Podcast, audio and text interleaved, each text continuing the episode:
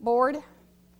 And I think Mr. Mark is still gone. He's on business. Mr. Mark is such a blessing, I tell you. Why don't you come on up here? And Matt Paxson, would you come forward, please?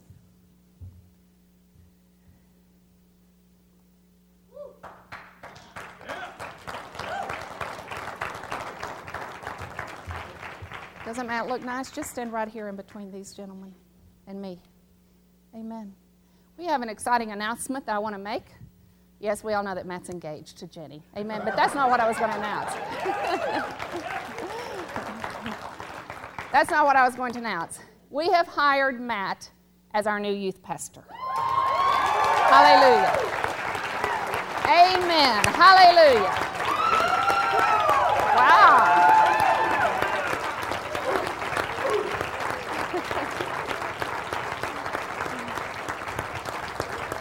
Hallelujah. Amen. You might say, wow, he's young. He is. He is young. But you know what? He has such a heart of integrity and such a heart of humility. I told him the other day in my office, I said, Matt, you have many, many things going for you. But the two greatest qualities that you have is that you have a heart of humility and he has a heart of integrity. And he said, Pastor, I know the theological end of things, but I don't know the how to's. And I said, Don't worry about it. That's where you have people around you that can help you. And some things you just have to wade through. But he has a great team, and I want that team that has, has been uh, in the gap, so to speak, during these past couple of months. I want you to stand. Hunmi and Shelby and Helena, James, Renee and Alejandra. Who else? Miss Vicky and Joyce. They have done a tremendous job and they have a heart for the youth and, and they will probably more than likely continue to work with Matt and, and to help him to get his feet on the ground. And so the youth group is going forward, amen, and it's going to grow. Matt has had tremendous training. He was trained as a youth, at, you may sit down, at Garden Valley Church under youth pastor Steve Enns, who imparted things into his heart that he might not have gotten had it not been for that mentor. And he shadowed him. He shadowed that youth pastor. And he, he saw the youth pastor come into the high schools. And he said that people would ask him, Who is that? Is that your dad? And Matt said, No, that's my youth pastor. They said, Wow, really? He's cool. I want to come to your, to, to your youth group. And so Matt has had lots poured into him. And so he is starting out. He is excited. He will be full time. He is starting tomorrow.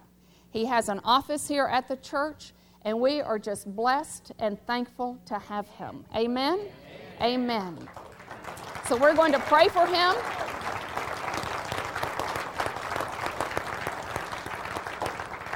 Do you want to say something? Sure. Okay. Get him up.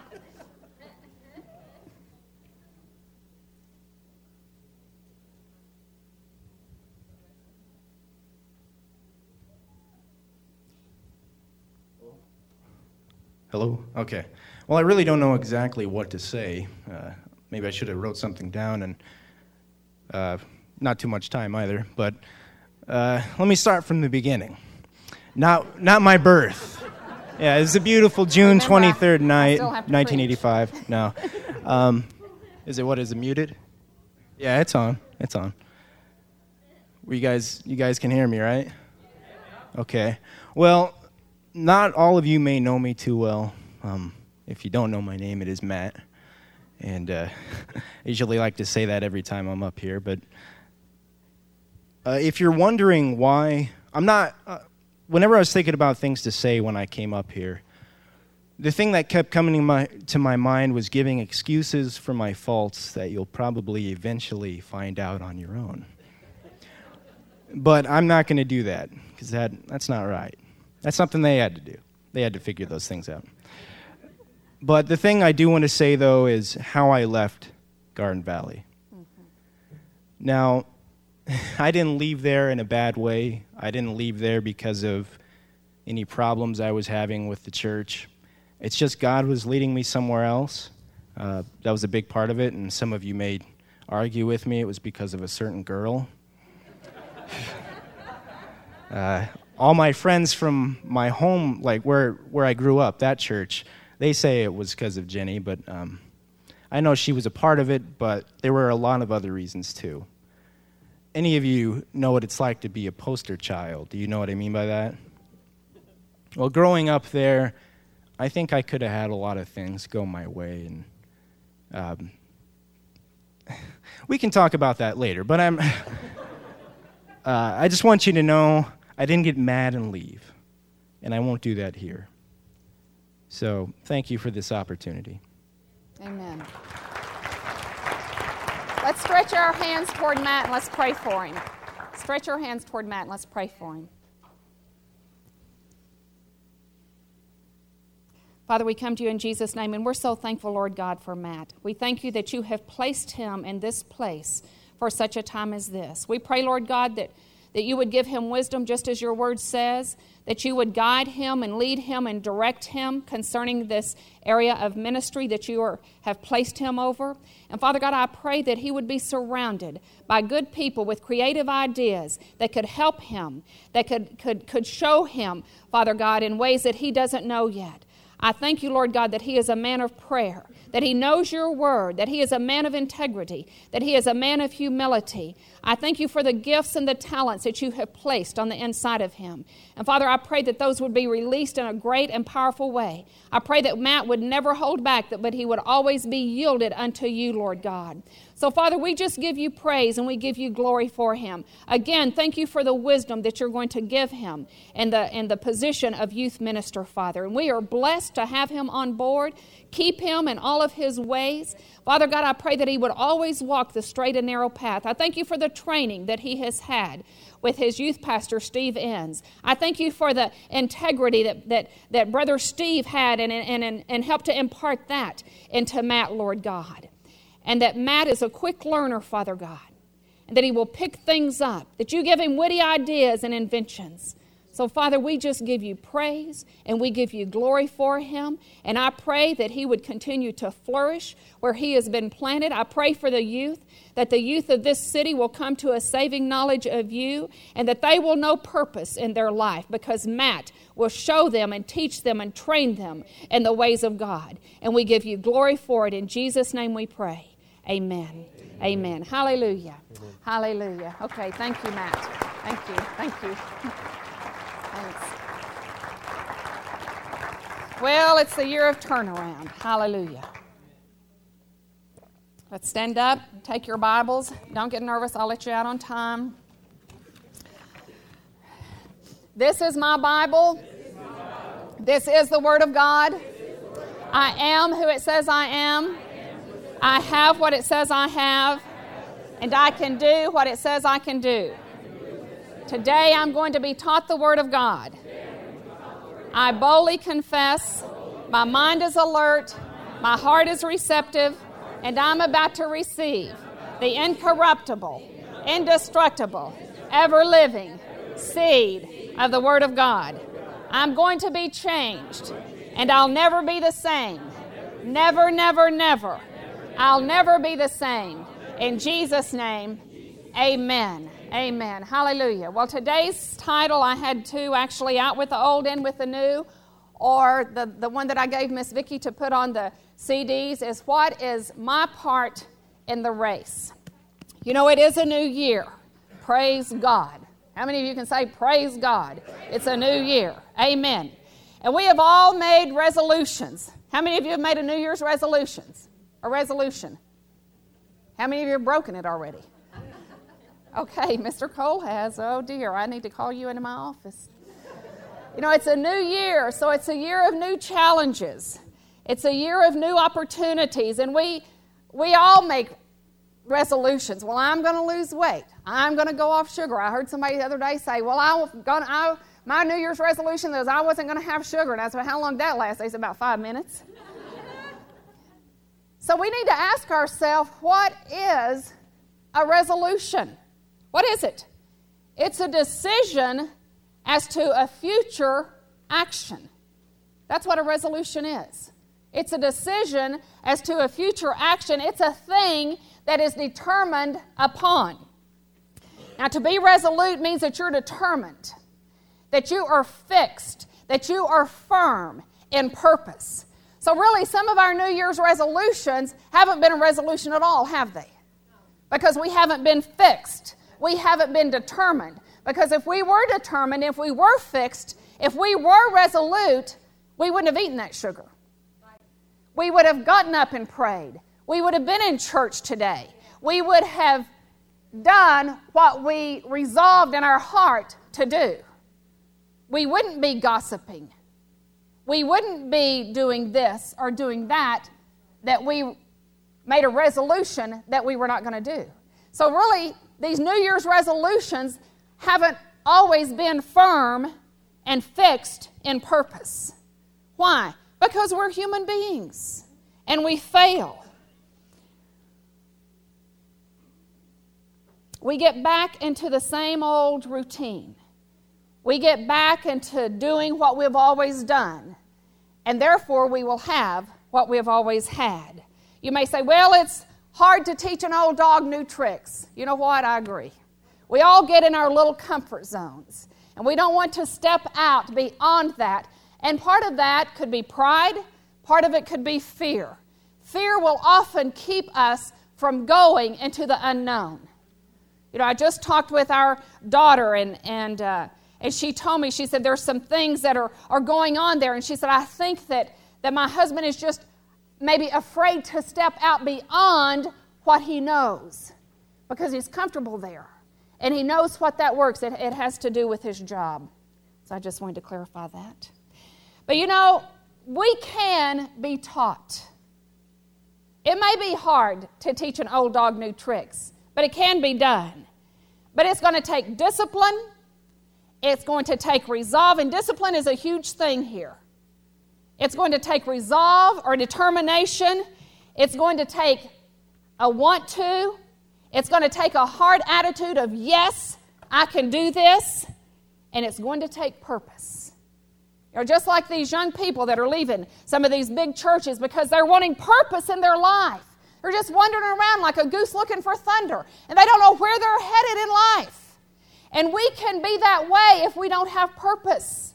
That's why this church is so vital. We have purpose, we know where we are headed. We were founded on evangelism. And immediately when we started the church, which was, by the way, 25 years ago this month, we have been in this almost 25 years. We're in the 25th year of Word of Life Church. Pastor Jeff and Dallas were with us when we started 25 years ago. He hasn't changed a bit, has he? Dallas hasn't.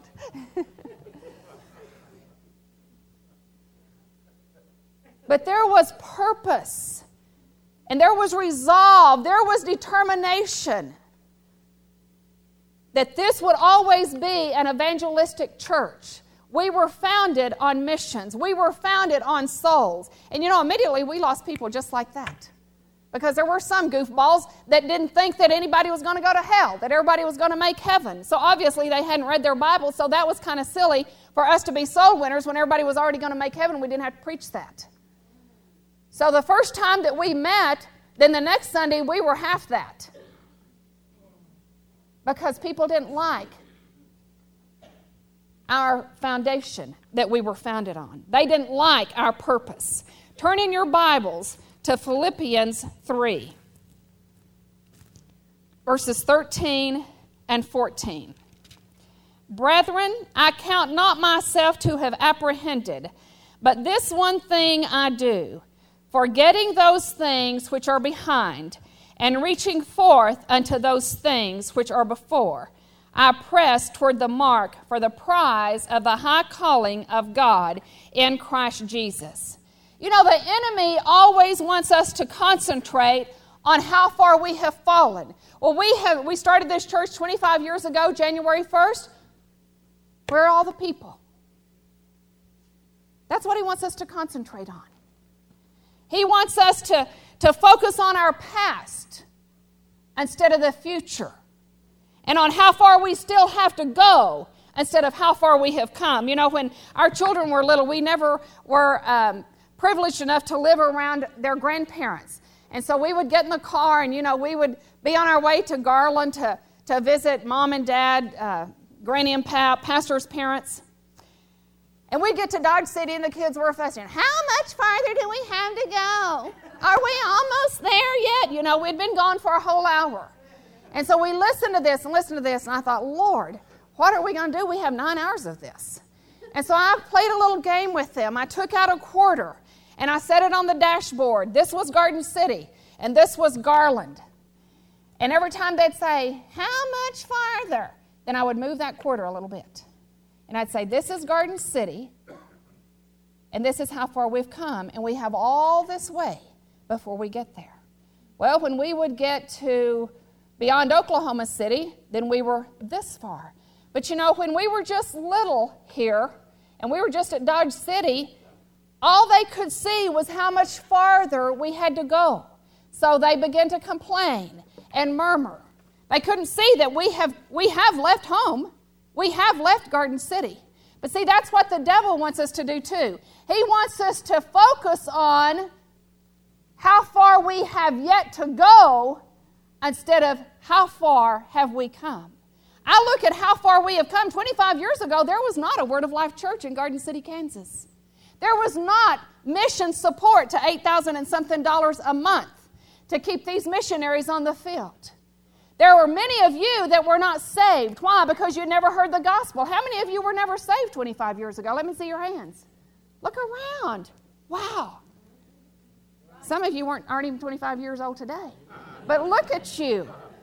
Because you had never heard the gospel, and then when you heard, you received. So, see how far we have come not how far we have to go. God, though, on the other hand, Satan will try to keep us focused on that. How far do you have to go? Look, you haven't gone very far. Excuse me, we have millions in heaven, I believe, because of you. Because we kept missionaries on the field, and because we gave, and you believed God for extra income so that you could give for the faith promise to help support missions all over the world. And I believe I can't wait to get to heaven and somebody come up to me and say, Lenore, thank you for giving to Angela and Larry Keaton who were in Poland. See, I'm Polish. And because of you, because of you sending support and helping to keep them on the field, I am in heaven today. Hallelujah. See, we need to, to, to keep our mind heavenward. We need to think on those things. We need to keep our mind eternity bound and not look at everything here.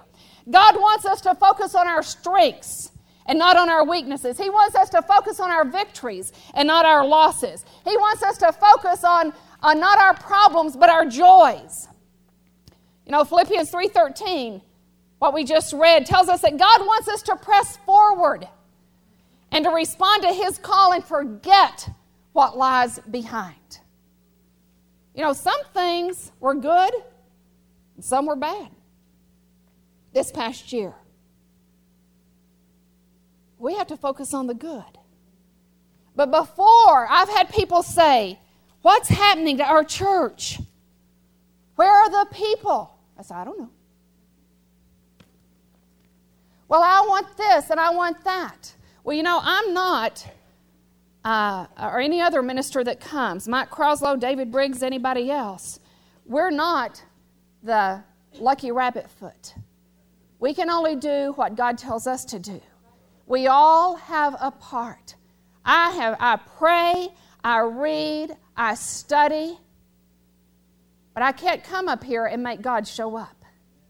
Why? Because every one of you have a part to play too. Why? Because individuals make up the church. And when God does something individually to each of us, then when we come together corporately, oh, glory to God. Hallelujah. We will sense His presence. We will know His presence.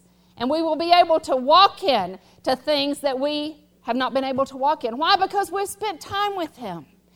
You know, the church is made up as individuals. And so, as an individual, part number one of our part is applying the Word of God to our lives. We have got to apply, we have got to have application in our lives. You know, oftentimes when we get into a mess in our life, it's because we didn't obey God. It's because we didn't obey God. I have people come into my office all the time that haven't stepped foot in church some of them in years, and they're wanting a quick fix. What do I do? I first of all say, Who's your pastor? Well, I don't have one. You need one. Where do you go to church? I don't go. Well, you better, because things will change for you. You know, the Bible says to get planted in the house and you'll flourish in the court. The Bible says not to forsake the assembling of ourselves together, as the manner of some is in this hour, but to come together and exhort each other. And even so much more now because we see the day approaching. The Bible tells us to pay our tithe, the tenth part, and He will open up the windows of heaven and pour out blessings upon us that we can't even contain. He tells us to study to show thyself approved. And when we don't do those things, then things come and they happen to us. And then we want a quick fix to get out of that mess. And it's not going to happen. We form habits in our lives. And we over and to overcome a habit that's not bringing life to our to our life or to our situation, then we have to apply the Word of God. We were told in Bible school this, this, this morning that this is the instruction book of how we are to live. This tells us what we're supposed to do, and we're going to have to obey it. How many of you know negative people that all they do is murmur and gripe and complain and moan and groan and bellyache? There's a few on the back row that know some people like that. Do you know people like that that are negative and complaining? Well, turn in Philippians to, to chapter 4 and look at verse, this is just a, a little thing. Look at verse 6. It says, Be careful for nothing, but in everything by prayer and supplication with thanksgiving, let your requests be made known unto God. And the peace of God, which passes all understanding, shall keep your hearts and minds through Christ Jesus. And then look at verse 8. Finally, brethren, whatsoever things are true, whatsoever things are honest, whatsoever things are just, whatsoever things are pure, whatsoever things are lovely, whatsoever things are of good report, if there be any virtue, if there be any praise, what does it say? Think on these things. Huh. What do we do? Too many times we don't think on the honest. Too many times we don't think about the just. We don't think about those things that are pure. We don't think about those things which are lovely. We don't think about those things which are of a good report. We always are talking and thinking about the bad report. And then we get in a mess, don't we? Those things which you have both learned, verse 9, and received and heard and seen in me, do. Just do it and the God of peace shall be with you. That number, verse 9 is awesome. Those things which you have both learned and received and heard and seen in me, do. In other words, do the Word of God. Do the Word of God. Apply it. We all have choices that we have to make.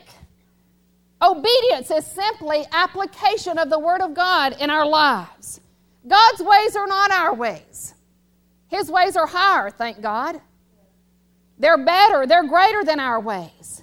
But we have to apply what He says to do in our lives. We have got to be doers of His word if we're ever going to have anything different. Now, application of the word to our lives is not always easy, it doesn't just happen. It really isn't always easy. Why? Because we have flesh to deal with. We live in a natural world where everything around us is negative. Everybody's complaining. So, well, let's just get in there and gripe and moan too. Amen? Let's just not apply the word, let's just be part of the group. So, it doesn't come easy. It takes, number two, resolution. It takes determination. We're going to have to apply the word and we're going to have to be resolute about it. And what is a resolution? It's a decision as to a future action. Philippians 3:13 tells us, I count not myself to have apprehended, but this one thing I do, forget those things which are behind and reach forth to those things which are before. Leaving the past behind. You know what happened yesterday is over. It's history. They have a, a saying in, in in Texas that you can't cry over spilled milk. There's no reason to because you're not going to change it. So quit talking about it. Let's go on. Quit crying over spilled milk. It's over, it's history, it's done. You can't change the past. Some things were good, some were not so good, and, and, and others were. But you can't live in the past. Why? Because it's gone. Yesterday is over. You know, this past week or the week after Christmas, I was in Arkansas with Brad and, and uh, Amanda and Lexi and Lindsay and my mother in law. Oh, my. Some people live in the past. She's almost 86 years old. Praise God, she's had a long life. But we go out to eat, and she said, $6.49 for this Mexican food? and besides, I, I can't eat but a half an enchilada. I said, Well, Mom, they don't serve half enchiladas. They serve the whole enchilada. And so you either order the whole thing or not order any. So, long story short, she said, Well, I live in the past. I don't think this meal should be over $2. Well, show me a meal that you can get for $2 and I want to go to dinner with you. Amen? You know, things change. We can't live in the past. So, what we do is we split this, this meal because she wasn't going to pay $6.49. And it didn't matter that I was paying for it, but she wasn't going to have it. And so we split it, and that was okay. But she even said, Well, honey, I live in the past. And you know what? She's a lonely, unhappy woman. We can't live in the past. The past is over, it's history, it's gone. We have to go on. We have to go on and make our lives count for today. Make our lives count for today. We learn from the past. But if we can't forget the past, then we will never fulfill the plan of God for our life. We have got to move forward. Just like Paul said, leaving the past behind and face the future with number three is expectancy. Expectation.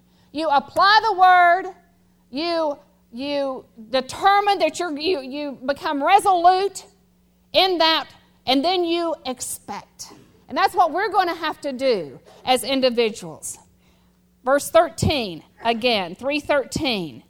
Leaving those, forgetting those things which are behind, and reaching forth unto those things which are before. One translation said, straining forward to what lies ahead. I mean, straining forward, giving it everything you have to what lies ahead. There is a great future for you. There is a great future for me. And we have got to strain. We have got to give it everything we have if we want to fulfill the plan of God in our life. We can't just be lackadaisical and apathetic and complacent about it anymore. When God wakes us up at 3:30 in the morning, we better get up and pray. When he tells us to get up at 5 and write, we better get up at 5 and write. When he tells us we better be to church because we can't miss it, then we better get up and say, Oh no, I was out too late last night, I can't do it. You know, we need to discipline ourselves. I won't plan things usually on Saturday night. Why? Because I want to stay focused for today. I was asked to go to a movie last night, and I said, I can't. I would have enjoyed it, but not on a Saturday night. Let's do it on Friday night, but not on a Saturday. And, and that's fine that y'all do that, but for me, I can't do it. Why? Because I know me. I've got to stay focused. I've studied and I've prayed, and I know that what God wants to do, and so I can't lose my focus with that. Amen? I've got to, to strain for what's ahead. You know, we're to be looking toward the goal all the time, straining to get there. Believe for more salvations, believe for more members, believe for every one of us to grow spiritually. Giving it all we have to get to that goal. You know, I went to see, with Mark and Chris Schroeder, I went to see um, Facing the Giants. And I don't know what that, what was that, Brother Johnny, what was that called when that guy had the guy on his back and he was going toward the goal? Death Crawl. And how many of you saw that movie? It was awesome. I came out of there and went, Yeah, take that devil. I was so excited. I called my kids and I said, I don't know how far you have to go to see this, but you need to see it because then it would encourage you. But this football player who was kind of, you know, mumbling and grumbling, oh, I can't do this, coach. I can't. I can't. I'm tired. I can't do this. And so he got him down he put, the way I remember it, somebody on his back. And then he put a blindfold over his head. And so this guy is on all fours, and this big old guy is on his back. And the coach was saying, Come on, you've got 10 more yards. You've got 15 more steps. You've got this, you've got that. And you know what? He crawled the length of the football field. Because there was somebody there encouraging him. Well, I'm encouraging you, and Jesus is encouraging you that you have great purpose in this life. And he would say, I can't do it. And he was crawling this big old guy on the back. And he couldn't see where he was going because he had blindfolded him. And then when they got to the goal, he took the, the blindfold off. And all of the teammates were saying, Yeah, look what you did because he was a key player. You are a key player. So don't stop in the middle of our purpose. You are a key player. Jeremy, you and Sheila, wherever he went to, they're key players. The word that God had for them today. Hallelujah. Some of you that haven't thought that you were a key player, that you're just here. I'll go on Sunday and do my duty. No, you are a key player in what God has. Matt is a key player in what God has for the youth. Not that the youth has been bad before, but Matt is here for such a time as this. Hallelujah. You are here for such a time as this. I have a great big vision on the inside of me. I can see our family center. I can see a choir, and I continue to plant seeds. And Brother Rick about that. Because it's his gift. I can see our worship team all across the front here, worshiping and praising. I can see this place filled with souls that were once in bondage to sin, but now they're free and they're alive. Hallelujah. The lost. I don't want a bunch of disgruntled people in here. I want people that know God and people that haven't known Him in the past to come in and be set free in Jesus' name. Amen. We have to give it all we have. We have to strain toward that goal. You know, God's hand is upon this body, and it always has been. And He'll lead us to greater things. But we're going to have to reach for them. It's not just going to happen, it's not just going to fall out of heaven on us. He will lead us, but we're going to have to strain for those things. We're going to have to reach for them. Look at Jeremiah 29 11.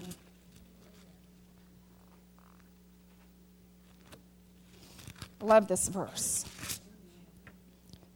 For I know the thoughts that I think toward you, saith the Lord, thoughts of peace and not of evil, to give you an expected end.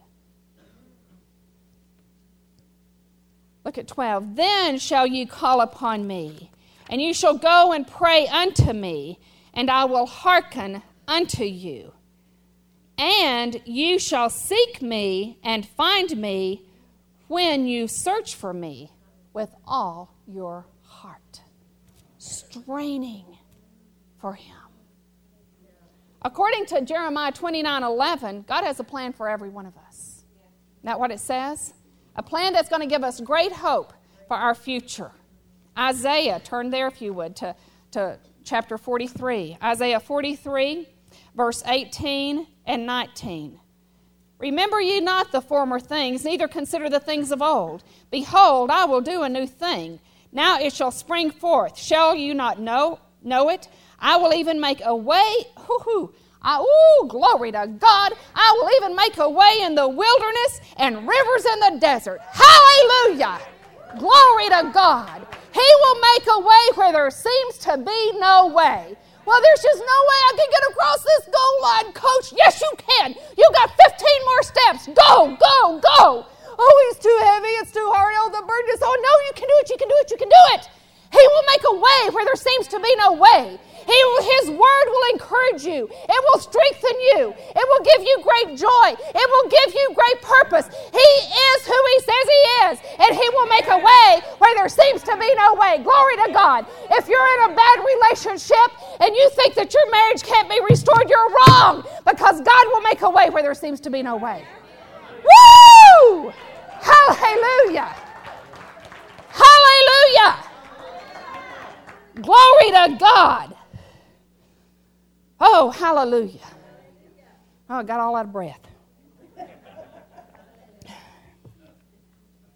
You know, there's been things that have been spoken to us in prophecy that expresses the heart of God and a desire of God for us. We're going to have to cooperate with that God, with that word that God has spoken. You know, many of you know this story. Our daughter Gail, when she was 15, she came home one day. We had a, an evangelist here. His name was Rudy Vertochnik. How many of you remember Brother Rudy? He died and went home to be with the Lord about, I think it was 37, young, but he was powerful. Gail came home from school. She was a sophomore, and she came in and said, Hey, Mom, what do you think about me going to Germany or Japan next year? I said, Oh, Gail. I said, Where'd that come from? Well, they came on the loudspeaker today and said if anybody wanted to go to Germany or Japan to go see the counselor. I said, Well, you know, we'll talk about this later. I said, Brother Rudy's here. We got to get ready, get your homework. I'm fixing supper, and we're going to go to church. And that was that. So she got ready, and as Brother Rudy was finishing ministering, and he hardly ever did this, he usually prayed for everybody, and then, then that was it. But he walked up and down, up and down, up and down, right here. And then he said, Gail, come here. And he called Gail out. Some of you remember this. And he began to prophesy over her. And I wrote it down and typed it out. She has it today. He began to say the things and the plans that God has for you is going to take determination. A good mind you do have, he told her. But what God wants to do through you goes beyond your good mind and your determination and your discipline. He said, And your mother will look back and she will ponder these things in her heart and say, Oh God, how great you are. When he began to say those things, her daddy didn't even know that she had come in and said, Hey, mom, what do you think about me going to Germany or Japan? I knew she was gone. I didn't know where, I didn't know anything about it, but I knew when he prophesied that to her, just hours after she had been home to ask me about that, I knew she was, she was gone. And so we got home, we talked about it, we talked about the prophecy, and I said, Okay, Gail, what is this that you heard on the loudspeaker today? She told me, and I said, we prayed about it, and she really felt like Germany was a place that she was to go. So, long story short, she made applications, she wrote hundreds of essays, and, and she was picked, one of 600 in the state of Kansas. We went to Wichita in March. She interviewed with, with other people. She had never had a, a German in her life, did not know one German word. And what, was, what it was was it was a, a Youth for Understanding, and our Congress and Germany's Congress exchanged 299 students. And so out of 1,200 students, Gail was one that was chosen throughout the United States. And so in July the 15th, when she was 15 years old, she left on a plane from Garden City, Kansas, and went to Germany. And she was there, it lacked one week, being an entire 12 months. She returned on July the 8th of 1990, 91. So she left in 90. And I, I pondered the things in my heart and knew that God was so good, even though I didn't understand why she was there.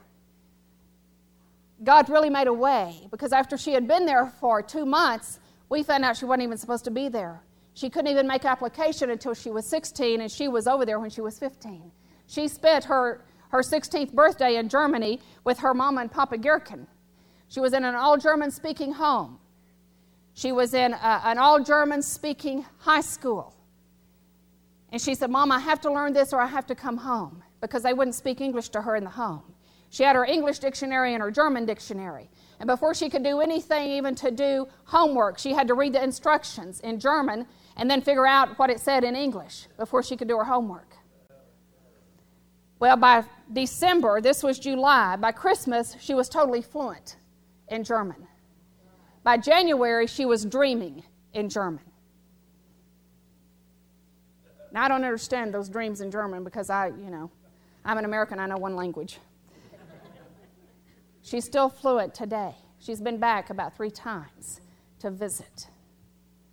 But she got in, in line. She cooperated with the prophecy that God had for her, with God's plan. Why did she go? I believe that it trained her, it, it gave her determination, it gave her resolve to do what God had called her to do because she went to Oral Roberts University. It was during that time she was sitting in her bedroom looking out over the forest and Mama and Papa's house, and God, sp- God spoke to her. She said in a very audible way and said, Gail, you're to go to Oral Roberts University and to be a nurse. She had never wanted to do that because nursing was gross. She hated science. But she went, she graduated summa cum laude, the head of the nursing de- department, in 1996. God had a plan for her, but she had to get in step with it. Amen? So God has given us prophecies. We have all heard from God. We're going to have to expect, and we're going to have to apply the word, and we're going to have to participate in that plan if it's going to come to pass. In order for our potential to be developed, we're going to have to do what He says to do. You know, He has things planned for us that are beyond our wildest dreams. He has things planned for this body that are unimaginable. Every day we ought to grow. Every day we ought to learn something new. We need to be lifetime learners, always growing, always seeking His face, always desiring more. You know, but we, you and me, as individuals, we have to discover our God given gifts and talents. We have to discover what's on the inside of us. No one can reach our potential for us. Nobody. Your mama can't reach your potential for you, your spouse, your teachers. There's potential in each and every one of us. Only you can tap into that potential and bring it to pass. Amen? God has a plan. And it's just not any old plan, it's a good plan. So I encourage you to seek that plan this year to cooperate with God so that it can be wonderfully fulfilled in your life. Jeremiah 29 13. Look there. And you shall seek me and find me when you shall search for me with all your heart. That's an awesome promise.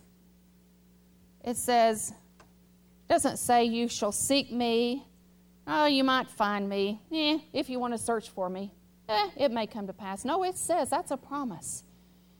If we will seek Him, we'll find Him. When we search for Him with all our heart. In other words, that life that Jesus died for us to have depends on me, it depends on you depends on our personal relationship with Him. I can't make it happen as much as I would like to. Oh, my goodness. There are so many things on the inside of me that I'd like to cut you open and put in you. But I can't make it happen. But God can. When we all search for Him and seek Him and strain for Him, I, I have a, a, a, a huge knowing that things are going to be great, that we're going to see miracles. the kingdom of heaven is on earth. The things that Jesus did when he walked this earth, we are to be doing. Not in Africa, not in Honduras. I mean, yes, there, but in Garden City, America. Laying hands on the sick and seeing them recover. I got an email the other day from somebody, I don't know who it was, and the title, I normally don't open up a bunch of that stuff because I don't have time. But this struck me. Oh, I know it was from um, it was from church staffing or something, and it said, "Are you weeping over your city?" And then something else are are growing legs. I thought, well, that's a strange title. So I read it, and it talked about how the Christians no longer weep over their city. And, and this, this man and his little boy were in a store, and they, they saw a man that didn't have any legs. And, and so when they got to the car, the, the daddy said, Oh, we just need to pray for him that he'll be able to function through life without his legs and, and that he will be happy and not depressed, that he will have joy. And the little boy looked at him and he said, Daddy, why can't we pray that God gives him new legs?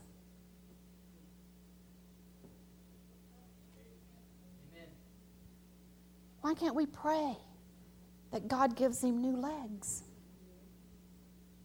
Why can't we pray that the windows of heaven open up above our households and pour out upon us blessings that we cannot contain? Why can't we pray that when we lay hands on the sick, they'll recover? Why can't we pray that when we lay hands on the blind, they'll see? It needs to happen here. heaven on earth. Heaven on earth. We have to believe. We've got to spend time with Him. We need Jesus just like we need water and air and food. So, the key to seeing God do great things is for us to press on. when we spend time with Him, everyone knows. Why? Because we're calmer, uh, uh, we're easier to get along with, our patience increases, wisdom is manifested through us. We're not so touchy, we don't have an attitude.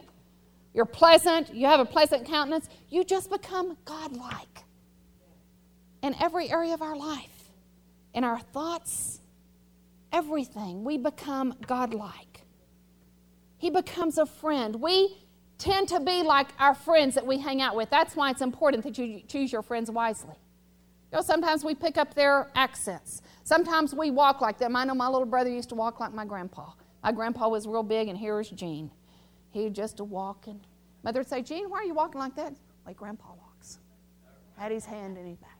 It's the way grandpa walks. Wanted to be like grandpa. Well, see, if we want to be like Jesus, we're going to have to spend time with him. And then his thoughts are going to become our thoughts. His words are going to become our words. His ways are going to become our ways. Amen?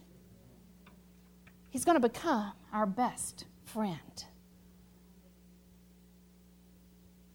He knows the plans he has for us. You know, Hebrews 10:36 talks about endurance. If you have need of patience after you've done the will of God, you might receive the promise. We're going to have to endure. You're going to have to come back tonight to find out what number four and number five are. Remember, God's timing is not our timing, His ways are not our ways. We're going to have to be patient. But so far, we're going to have to apply the word to our life. We're going to have to be resolute. We're going to have to be determined that we're not going to get off of our purpose. And then we're going to have to expect great and mighty things from God. And then there's two more that I'll share with you tonight. And then we're going to talk tonight also about your will versus the will of God. Amen? Father, we thank you for this time that we've had with you. I thank you, Lord God, that we as Christians, we as your people, we as your flock at Word of Life Church will expect great and mighty things from you this year. As we prepare ourselves individually, Lord God, we will apply the Word of God to our life.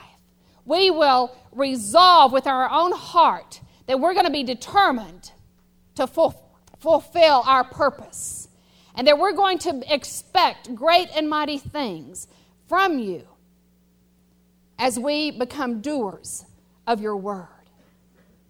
Father, we bring all of those prophecies that have been spoken over us as individuals and over this body corporately. We bring those to your remembrance, Lord God. That there would never be lack, that we would not only sin, but we would go. That there would be great increase. Why? Because this is a missions church and we have souls in our heart. That the church would be added to daily, those that should be saved and that we would grow in purpose, that we would fulfill, fulfill our plan that you have for us. So, Father, I thank you that every one of us are going to press on toward the mark of the high calling of God in Christ Jesus. We're going to forget the past and we're going to become like you. We're going to think your thoughts. Therefore, we're going to speak your word. We're going to see big. We're not going to limit ourselves. We're not going to pray that that man without legs would be comfortable and that he would come to know and to understand how to get along in life. We're going to pray that he grow legs, all for your praise and all for your glory. Increase our thinking, Lord God. Increase our vision increase in our lives, Lord. And I pray that that would be our prayer as individuals and as a church. We give you praise and we give you glory for that. Now, if that is your prayer, I want you to stand. If you make that your prayer, that you're going to apply the Word of God to your life, that you're going to resolve, you're going to be determined Nothing is going to stop you.